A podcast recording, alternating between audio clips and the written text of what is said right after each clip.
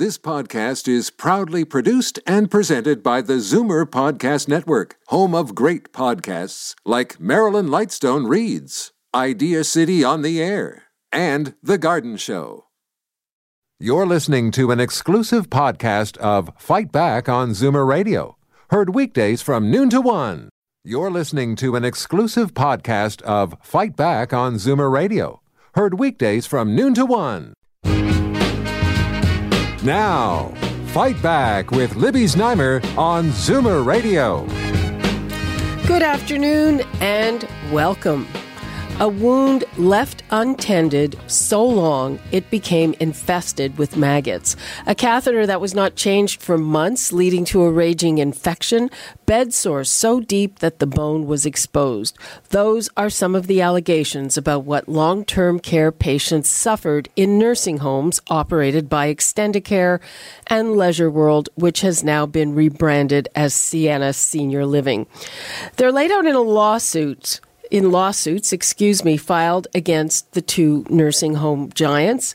The families of these residents who are now deceased are coming forward in what could be a landmark case if a judge certifies these actions as class action lawsuits. The statements of claim say the facilities were negligent, breached fiduciary duties, breached terms of contract, and failed to provide proper care. Here is some of what the families have to say. She died and she was neglected. Like we went in, we were in, me, both our sisters, uh, we have another sister and a brother. My brother was there as much as he could and he seen it too. Like the neglect, bringing in cold food, making her wait an hour. When I went in there to see him, that he got skinny pretty quick. He didn't look right. And like, especially when we seen the sores where I was disgusting, and like the, what's happened, and then the feeding tubes keep getting clogged, keep getting sent to the hospital because it's clogged, and then there was a hole in the feeding tube one time. All stuff like that was, was just something wasn't right. Well, that was Cynthia Devereaux, daughter of Shirley Murphy, followed by Jeffrey Novo talking about his father, Jose Novo. Well, these allegations have not been proven. We did receive a response from Extendicare, and it says, I quote, We do not believe this lawsuit has merit and intend to demonstrate this through the court process. Extendicare has very comprehensive programs which ensure that residents of its homes are appropriately cared for. Well, we want to hear from you. I'm sure a lot of you have loved ones in long term care. I'm sure you have concerns. We have heard from people before. Um, what is your reaction to this? Yet another story of this. The numbers to call 416 360 0740, toll free 1 866 740 4740. And with us now, we have uh, two people who are all too familiar with this type of story.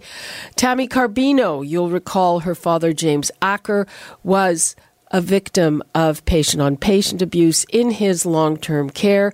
Since then, since that horrible case, she has become an advocate. And Laura Tamblyn, Watts, CARP's National Director of law, policy, and research who has been on this file for two decades. Ladies, thanks so much for being with us. Thank you. Thank you. Uh, so uh, let's start with Tammy. What's your reaction to this? It's just devastating. Um, you know, I I get emailed often. I would say at least once a month someone reaches out to me via email or through Facebook sharing a story with pictures, and it's devastating, and it's happening more than any of us could ever realize. Laura? You know, I, I think what's important is we, we think about it in terms of kind of what the system says it does and then what is the system actually able to do? So, our laws and regulations around long term care are very good, what we know is there's problems with staffing, there's not enough people taking care, and some of the standards are not being met. So we really have to kind of look at it from not just fixing the system on high, but on the ground. What do we need to do to make this better? Okay, and Tammy, um, do you think that a lawsuit is the right way to go?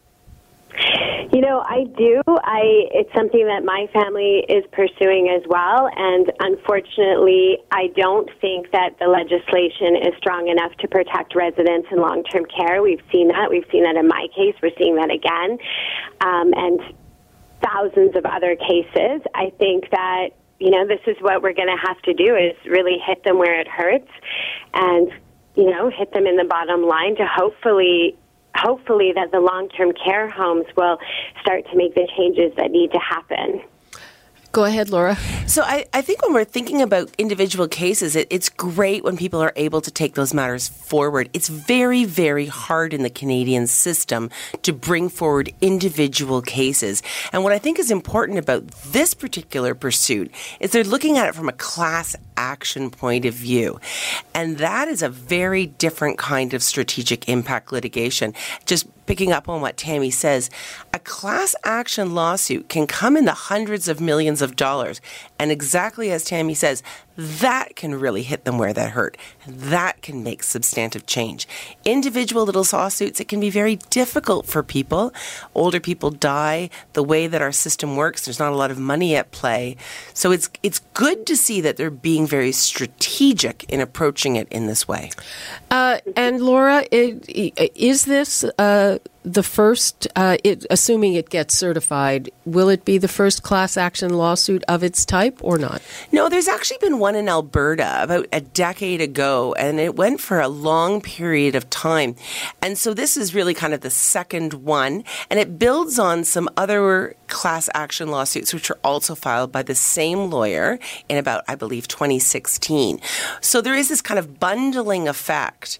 But what I can also offer is that there's long been conversations in the legal field about using class action to make positive social change in this area. So it's been bubbling up. But when you're doing a class action lawsuit, it's really very hard on lawyers. You need to have firms who are able to carry the weight of it. As we remember in terms of like the Hep C cases and so on, some of these cases take decades, and they can take hundreds and hundreds and hundreds of people involved in moving the matters forward. So it's a large enterprise to move a class action forward. But as we know, it can have a huge impact. And and uh, you know the lawyers don't get paid in the interim it can actually bring lawyers down. And so, very often, individual lawyers who are moving these cases will partner with a specialist class action lawsuit firm. And that's often the way that these cases go through. So, there's individual firms that specialize in doing class actions. And so, sometimes these types of partnerships move forward. But it's a huge risk. And you know, I've seen uh, I've seen lawyers go out of business trying to bring forward class action lawsuits, which I'm not saying is a good idea.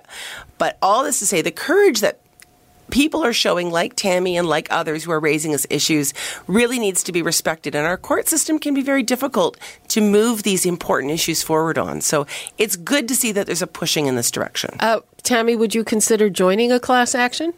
Absolutely. It's something that we, you know, were hopeful in the beginning. Unfortunately, there weren't enough families that wanted to join us um, going against the, the home where my father was. Um, so that wasn't an option for us. And the other problem is, Libby, a lot of times things are happening to family members in these long-term care homes. And, you know, in my father's case, he was attacked and passed away 12 weeks later. But often things are happening, devastating things, and they have nowhere else to send their family member. So they have to stay within that same home, so can't necessarily speak out. Yeah, there's uh, uh, the families today. We're talking about the fear of real, uh, re- retaliation, and, and I want to throw that out there because I have heard from listeners in the past. If you have someone or had someone in long-term care, were you afraid to speak out because you were afraid that there would be re- retaliation, or was there another reason, or did you feel that the squeaky wheel gets the grease? The numbers to call 416 360 0740, toll free 1 866 740 4740. And Laura, all of this is happening in the midst of two very big things here in Ontario. So we have this huge public inquiry into long term care that has uh, is going to be taking its time. Let's just say that, and we're in an election campaign, and we've started to see promises from the parties about fixing the long term care system. And uh, frankly, I'm not even sure if these promises are are even remotely realistic. I think I checked with you. So we have the progressive conservatives saying 15,000 new long term care beds in five years. You know, how are we going to make that happen? Uh, we have the NDP going for the minimum four hours of care uh, per resident. Is that realistic too? Do we have enough uh, personal support workers for that, Laura? And these are great questions. And, and the Liberals actually announced 5,000 immediately. And I was curious as to how they were going to go forward with that, but they actually just granted those licenses. So they're to the degree that there's license granting that actually did happen just this past couple of days. What's important is thinking about not just, as you say, the availability of the beds and the structures who do we have in terms of nursing and personal support workers? So we have a shortage in that area. We're starting to see some of the election campaigns also talk about training more personal support workers and making it a more attractive field to go into. I think that's a good idea. We need more people in that space. But what's absolutely certain is the long term care system is broken. There is not enough availability, and people are afraid to isolate themselves or put themselves into conflict in terms of the only long term care system that they may be able to get into. So it's a very dependent and worrying situation around availability. Ontario, right now, the average wait time can be up to two years. And uh, Tammy, I mean, I recall the situation with your father after he suffered this horrible incident.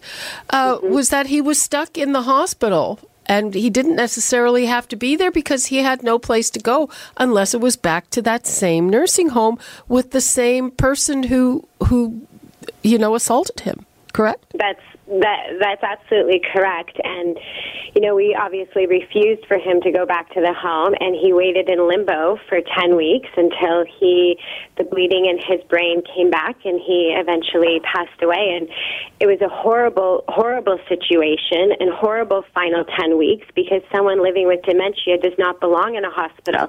He was literally confined to a bed. It was awful. Okay, um, let's uh, take some calls. We've got Murray in Orillia. Hello, Murray. Uh, hello, Libby. And uh, first of all, I'm I'm very disappointed and uh, uh, to hear about uh, what some of these people um, are are going through and have gone through. As we all I, are. I have to share with you, Libby, some positive news. My wife, if you can call it news, my wife uh, is with dementia, and she's in a nursing home in Collingwood. And I have to tell you, uh, Libby, I don't know where to, to really uh, start and finish. These people there are unbelievable. There's 24 residents on this one floor of many floors. And you talk about going the extra mile. I've never known uh, such interest and care. Now, when I say that, I've never known. I mean, it's the only nursing home that my wife Diane has been in. Um, but you know, I drive home. It takes me about an hour and fifteen minutes. Uh, when I leave Collingwood, and it's very, very comforting knowing uh, the kind of support that not only my wife gets, but the res- uh, the rest of the residents. So I just had to share that. Uh, I, you know, it's not a perfect world. I guess there's other homes out there that um, uh, people are struggling with. Uh, but I had to get this across because this place is exceptional, and I'm sure there's more like it. Um, and you know what, Murray? Thank you for sharing that.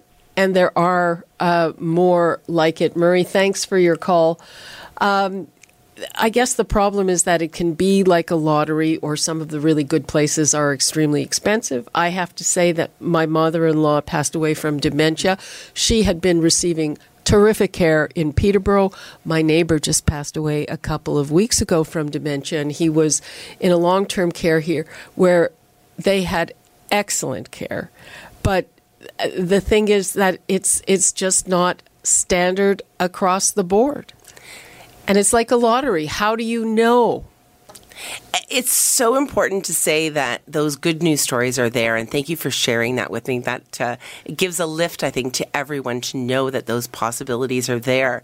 That piece of standardization is really important. What we know is we need more people providing care. We need to make sure that the facilities are up to the levels that the legislation say that they're supposed to be at. And we need to be more clear about how we're going to handle what I'll call mixed populations. People who may need behavioral supports, who may be lashing out because of dementia. They need to be treated in a way that's supportive and helpful and redirecting.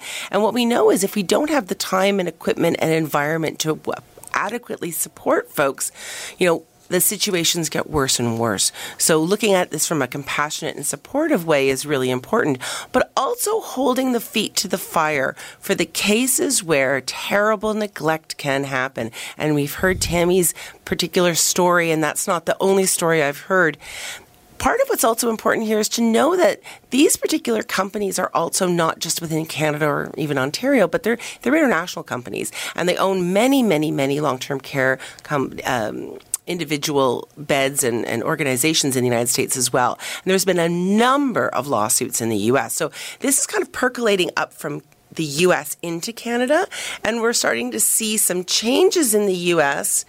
Um, but it's that different private pay system which has been problematic. So, Extendicare and leisure care, as they were then called, they've had some learnings with these systems before, and I, they can't be too surprised to see that they're coming here now. Okay, let's uh, get back to the phones. We've got BB in Toronto. Hello, BB. Libby. Um, uh, I'm not going to take much time. This is a personal story, and I don't know if I should say it on uh, the air or you want to put me back to the next number, the Zoomer's number, and. Go ahead. Go ahead.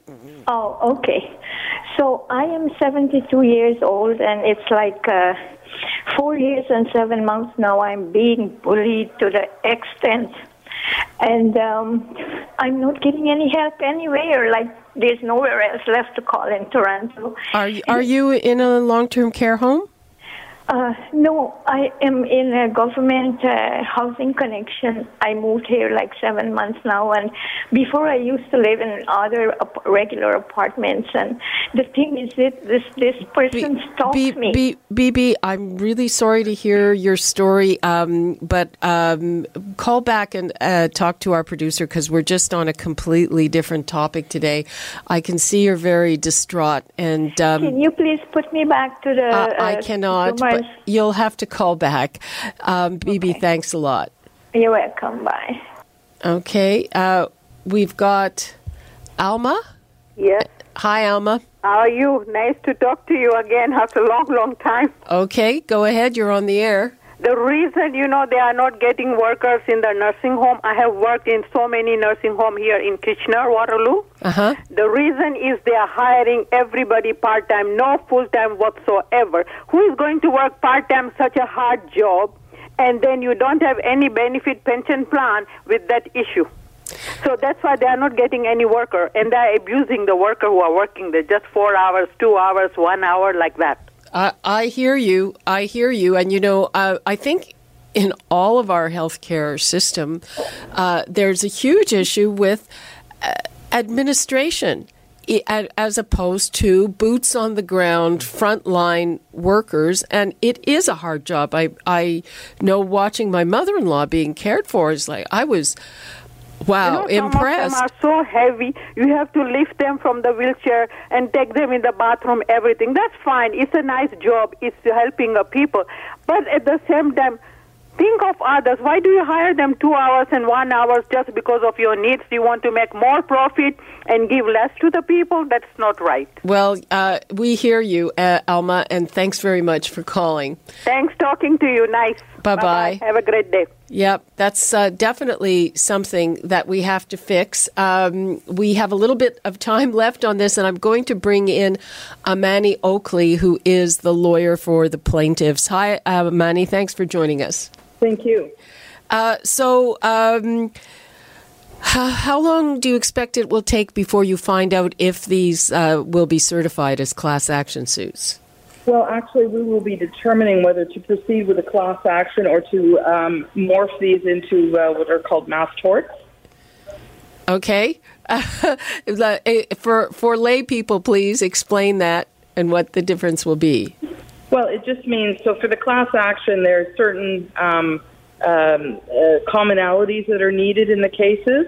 And the problem has always been with nursing home cases is that uh, everyone has different different injuries, different um, you know things that they've suffered in different homes at different places. So uh, the commonality often will, def- you know, if there's not enough commonality, you may not be uh, uh, suggested to go the class action route.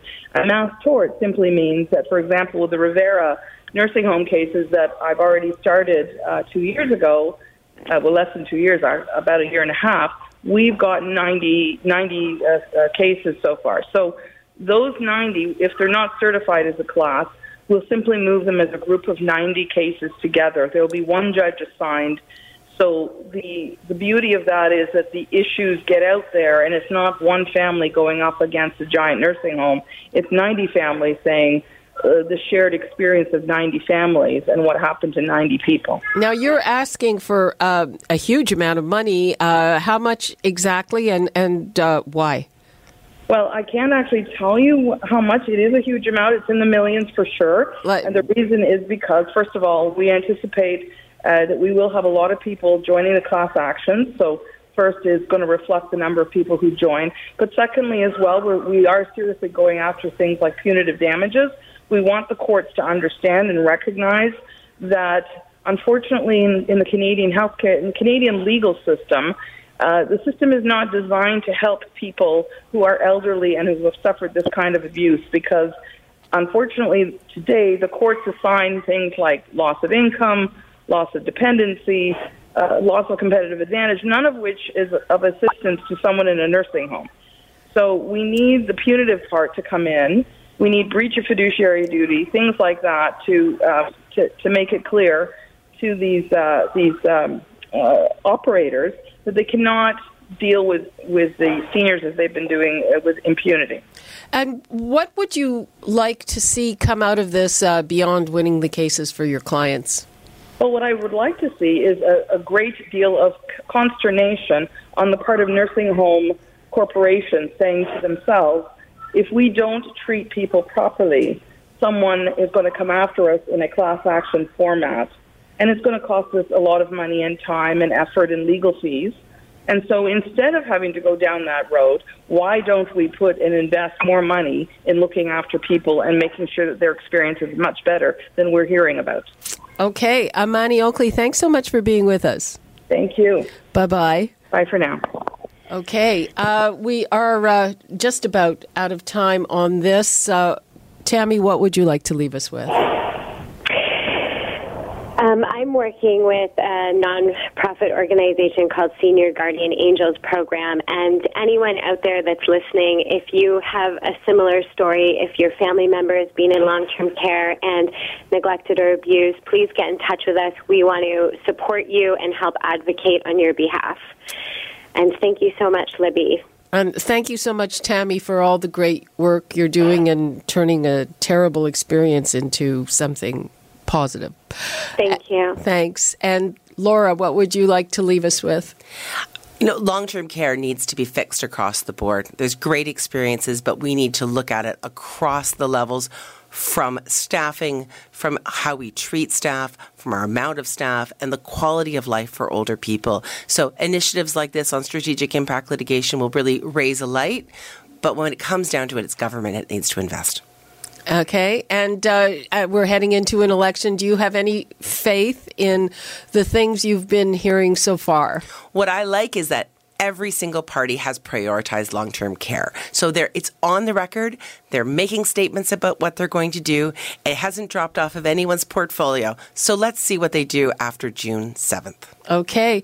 Thanks to Tammy Carbino and Laura Tamblyn Watts. And uh, unfortunately, this is a subject that we are going to keep coming back to. Uh, right now, we're going to take a quick break. When we come back, we are going to have some important information for your health with our trusted contributors from the Ontario Pharmacists Association. If we couldn't get to your call today, remember Free for All Friday coming up tomorrow. We'll be right back. You're listening to an exclusive podcast of Fight Back on Zoomer Radio, heard weekdays from noon to one.